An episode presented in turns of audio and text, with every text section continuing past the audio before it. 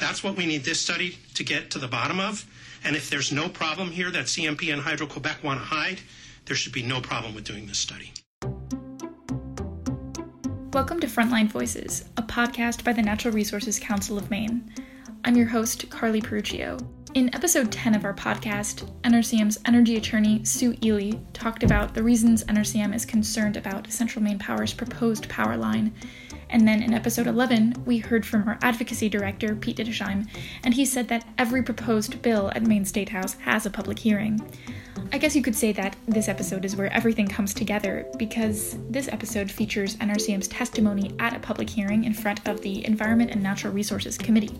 The hearing on March 15th was for a bill called LD 640, and if the bill passes, the legislature would require Maine's Department of Environmental Protection to conduct an independent investigation of claims that CMP has made that its transmission line would reduce greenhouse gas emissions. I know that was a really long sentence, so I'll say it again. LD 640 would require an independent study of CMP's greenhouse gas claims. NRCM staff scientist Nick Bennett testified in support of LD 640 at this public hearing. In this episode, we're bringing you Nick's testimony. Thanks for listening. Good afternoon, Representative Tucker, Senator Carson, and members of the Environment and Natural Resources Committee. My name is Nick Bennett. I'm the staff scientist for the Natural Resources Council of Maine. We are very skeptical of CMP's claims about carbon emissions benefits, and we think this committee should be skeptical too.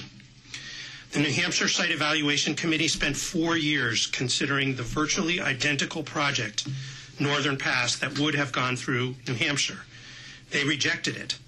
And in their conclusion, they said, we agree with the Council for the Public, that's the equivalent of the public advocate here, we agree with the Council for the Public that no actual greenhouse gas emissions reductions would be realized if no new source of hydropower is introduced, and the power delivered by the project to New England is simply diverted from Ontario or New York. The record is unclear as to whether the hydropower is new or will be diverted from another region. Well, now, folks, the record is clear, because in its contract, response to the contract RFP from Massachusetts, Hydro-Quebec stated the following. This proposal offers a viable, low-cost, clean energy generation delivery project with limited risk because, one, there is no construction risk related to the generation resources which are already in service. Because no new hydroelectric generation projects will be required, there will be no incremental environmental impacts from hydroelectric generation as a result of this proposal. What this means is that Hydro-Quebec isn't making any new electricity to sell to Massachusetts. They're just going to sell some of their existing electricity to Massachusetts. And what does that mean? That means that some of the many of the other places where Hydro-Quebec sells electricity, and there are lots of them, New York, New Brunswick, Ontario, Nova Scotia, and the Midwest. Can I stop you here for a second? I'm going to put this on pause. Okay. Because I want to zero in on that. Yep. You've gone from being a fish expert to a finance expert. And I wanted to ask you if you have any information in your studies about the relative charges for electricity that is generated by the hydropower in Quebec that goes to New York, and what the charges will be for the electricity that's going to go from Quebec to Massachusetts. I do. And the answer to that is that Hydro-Quebec sells on the spot market to New York. And the spot market is the least profitable way for them to sell electricity because they basically sell it whenever New York needs it. Massachusetts is offering a long-term power purchase agreement, which means they are willing to pay a fixed price for the electricity for 20 years. No matter what, they'll pay the same amount. So there's no competitive bidding, nothing. In New York, if somebody wants to compete and sell a lower price than Hydro-Quebec, they can. And if Hydro-Quebec wants to sell into New York, they have to lower the price still, so they can't make nearly as much money. That's the root of this. It's not carbon emissions. There's a contract set of hearings on the contracts in Massachusetts for this project that are also ongoing. The reason my handout was so heavy is I attached the testimony from the Massachusetts Attorney General to those hearings, both their December last year testimony and their February testimony, and I strongly urge the committee to read that. It raises all the reasons that this committee should be skeptical. One of the things that Mr. Murphy, who I think Mr. Dudley before quoted severely out of context, but the witness for the Massachusetts Attorney General said is that he's very concerned that Hydro-Quebec could just meet the requirements of the Massachusetts contract by shuffling energy from existing customers down to Massachusetts. If this happens, he says, by reducing its exports to other neighboring regions rather than by increasing clean energy generation overall, then global greenhouse gas emissions would not necessarily be reduced. Diverting clean energy from other regions to New England would enable a reduction in fossil generation and emissions within New England, but the reduced deliveries to other regions may need to be replaced by additional fossil generation in those regions.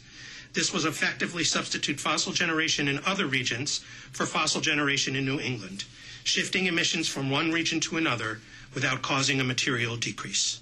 That's why we need this study, is we need to get at the bottom of that, to this. What's going to happen when Hydro-Quebec shifts power from someplace in New Brunswick that needs to make up for the power, and New Brunswick is about half dependent on coal? Are they going to increase their coal generation? If they do, then decreasing gas emissions in Massachusetts is not going to make up for it. It's going to be worse than if this power line wasn't there. The AG in Massachusetts also raised questions about whether or not the bidding process for this contract was even fair. He said, I am also concerned about the inclusion of bidders' affiliates in the evaluation team. This is generally considered inappropriate because it can bias the evaluation and selection process. Such concerns arose in multiple instances in the 83D evaluation process and were noted by the independent evaluator. 83 is the section of Massachusetts law that required these contracts. We tried to get some of this information from CMP and they didn't give it to us. We asked them simple questions in a meeting we had with some of the gentlemen who testified earlier. We asked them, what facilities would Hydro-Quebec use to provide power to the NECEC? And where does power from those facilities currently go? What power sources would likely be used by existing customers if HQ, Hydro-Quebec, reduces its exports to them in order to sell to Massachusetts? We got nothing. No answers. They told us, ask Hydro-Quebec. We also tried to make greenhouse gas emissions a hearing topic at DEP's site law hearing process, which, to echo Mr. Hedrick from before, Mark Bergeron incorrectly said that those would be a topic of the hearings. We described how CMP has made claims about greenhouse gas emission reductions, the key justification for putting a giant power line through Maine's North Woods. Therefore, we argued, we think reasonably, the topic of climate impacts should be relevant to whether DEP grants CMP a site law permit.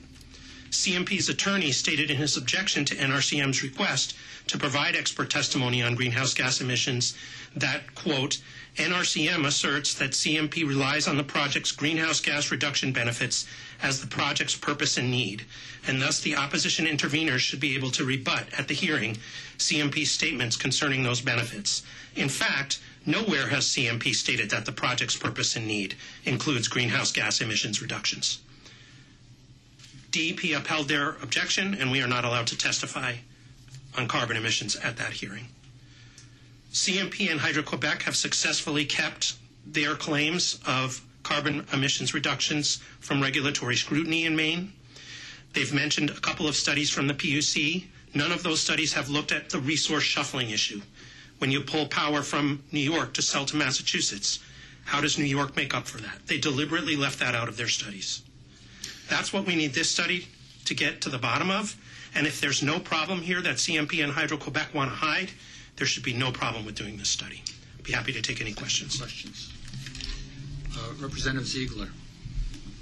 Hi, Mr. Bennett. How are you? Hello. Good. How are you? I wanted to get that out of the way.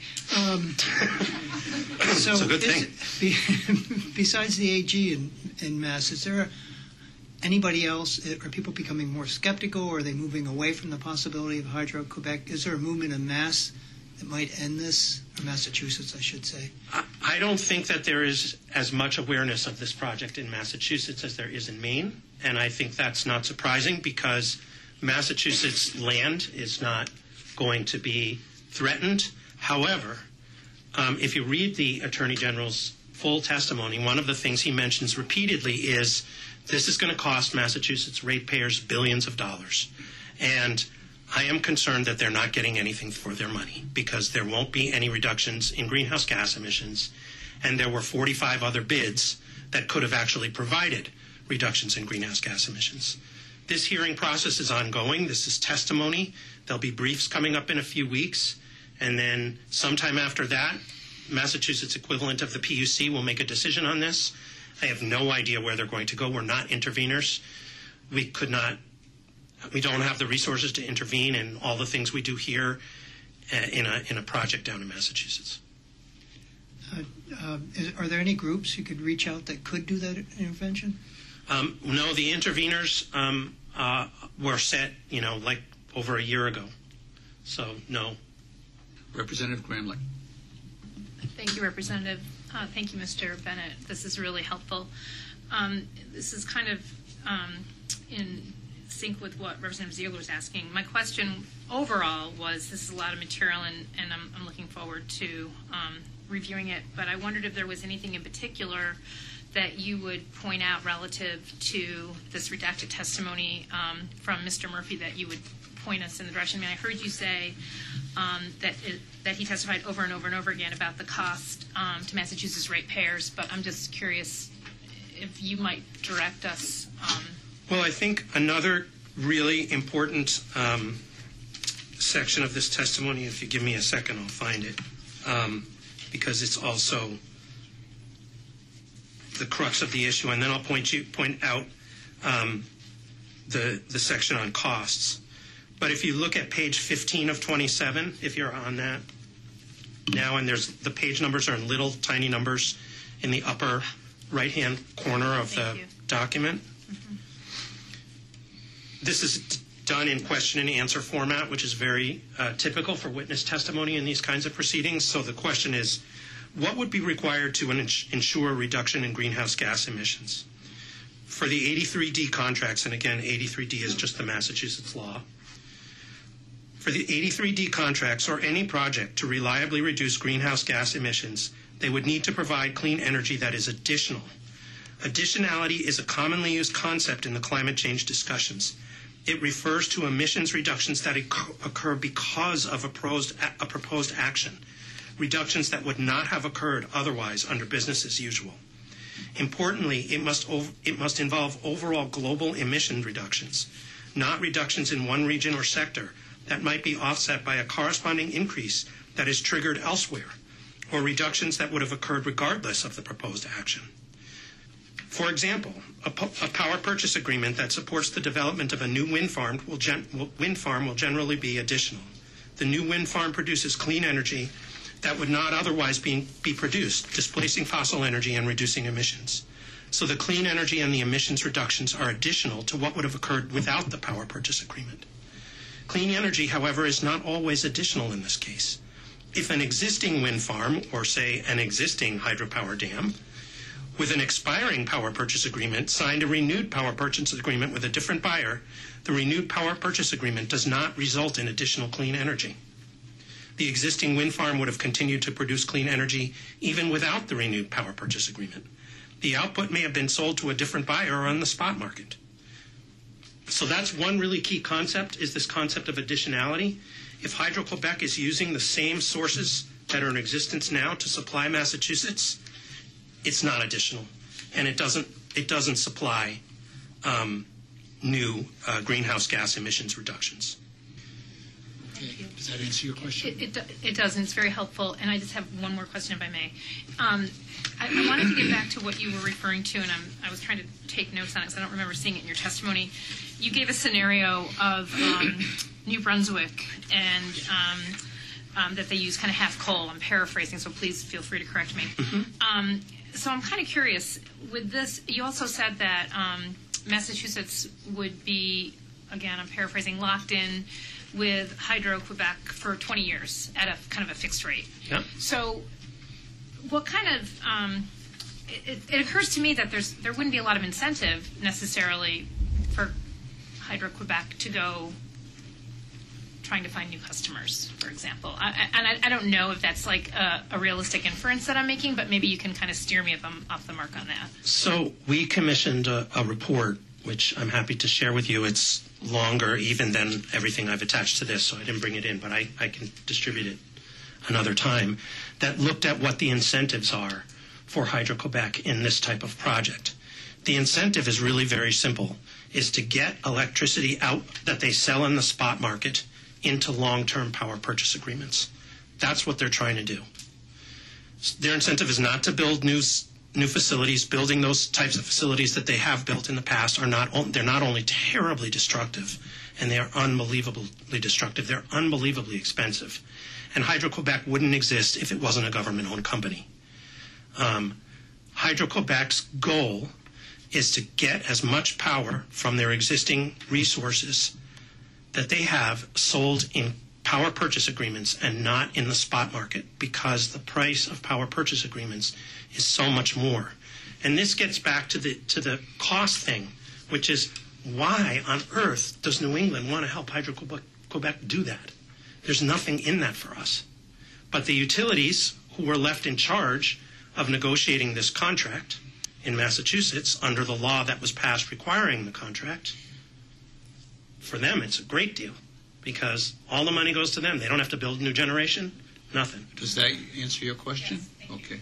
Now, the committee rules do allow the sponsor of a bill or resolution to ask questions to clarify and for certain limited purposes. For that reason, I'm going to recognize Senator Carson to ask some clarifying questions. Thank you, Mr. Chairman. Just for members of the committee and members of the public, as lead sponsor of the bill, I have not actually wanted to ask questions, especially not of opponents of LD 640, because I didn't want to become argumentative or appear argumentative. But I do have a question that your testimony and some of the other things that have been said today has just led me to, rather than approaching you in the hall, I think it's important to be on the record. Do I understand correctly? And if I don't, please set me straight. I've done that before. Full disclosure, Mr. Bennett and I worked together for a great many years at the Natural Resources Council of Maine. I think the police showed him the right. There could be trouble. See what you did? Go ahead. Please. Do I understand that one... Is it accurate to say that one potential outcome, if the Maine DEP does not examine the greenhouse gas effects of the proposed corridor, could be higher cost for Massachusetts ratepayers from this this energy from Hydro-Quebec, and no reduction of greenhouse gas emissions in the region or globally, so we could end up on the losing side of both of these? Is that accurate? That's basically accurate. I would say there's a little nuance there, which is that although this is an above market price for what Hydro-Quebec can get for its electricity, it is a bit lower than what Massachusetts gets from some of its other electricity supplies. So they, on the clean energy market, on the market, period. I think there will be some short-term price suppression because of throwing in a huge slug of power to New England that hasn't been there before. So that will probably, if you watch the tape of the hearing that discussed this very issue last week at the PUC, you'll see both Barry Hobbins, who's Maine's public advocate, and Mr. Buxton say, yeah, we realize it's not a significant amount of money. So it's a small reduction in price. What happens over the long term, I think, is much more guesswork, because it is possible that some plants will shut down. If some plants shut down, then supply and demand fundamentally changes in the market. What effects that have on the price, I don't know. What I do know is that there is a significant chunk of Massachusetts ratepayer money that's going, $1 billion of ratepayer money is just going to build the corridor. Then it's estimated that $250 to $500 million a year will go in purchase of electricity from Hydro-Quebec over the 20 years following that. So it's roughly an $8 to $10 billion deal. What I would say is, why would you spend that kind of money on something that doesn't give you what the law is supposed to provide, which is reductions in greenhouse gas benefits, A. And B, if you're Massachusetts, why are you spending all that money in Quebec and Maine? Build solar in your own state, or take one of the many bids that Maine submitted to this proposal, like the solar farm in Caratunk, which they were really hoping to have, that would have allowed true renewable energy to meet the demands of this project. Spend the money on that. But don't just ship it to Hydro-Quebec, because you're not getting anything that's new for it. You're just changing the price of the money they get for their electricity. Okay. Thank you. Further questions? Senator Foley. Thank you, Representative Taggart. Thank you, Mr. Bennett. Good afternoon. Isn't part of the reason that this project is really being looked at now is the potential of losing power plants down the road? Seabrook is going to come offline soon. The one in Vermont's coming offline. And so there is a concern of future needs, that if we don't have some sort of excess power coming in, that we would have to build either another nuclear plant or something else. Or, I mean, isn't that part of why they're looking at for the New England grid? I mean, it is going to Massachusetts, but we're all part of the right. New England grid, and we all share the use of that. And honestly, I don't think so. No, this is strictly to meet the requirements of a Massachusetts law to do long-term contracting for renewable energy. And there was a big fight over this law, and one of the things most of the environmental community pushed for to have a requirement in that law was no power from Hydro-Quebec, and they lost. The Massachusetts legislature voted to allow that, I think under lobbying pressure from the utilities, and this is simply to fill that 83D requirement. I think that people throw around the issue of, does Massachusetts have a problem if Seabrook shuts down, and who knows when Seabrook is going to shut down. I grew up in Massachusetts, and that was really a long time ago. And when I was a little kid, they were talking about shutting Seabrook down. So I don't think that this has anything to do with that, although I think the proponents of this project, along with a lot of other misinformation that they've spread around, have said that. Thank you. Thank you. Thanks, Nick, and thank you for listening to Frontline Voices. If you'd like to learn more about CMP's proposed power line, please visit our website at nrcm.org. That's where you can sign our petition in opposition to the power line, and it's where you can find the rest of our episodes. You can also subscribe to our podcast on iTunes or Google Play by searching for Maine Environment Frontline Voices. Thanks again.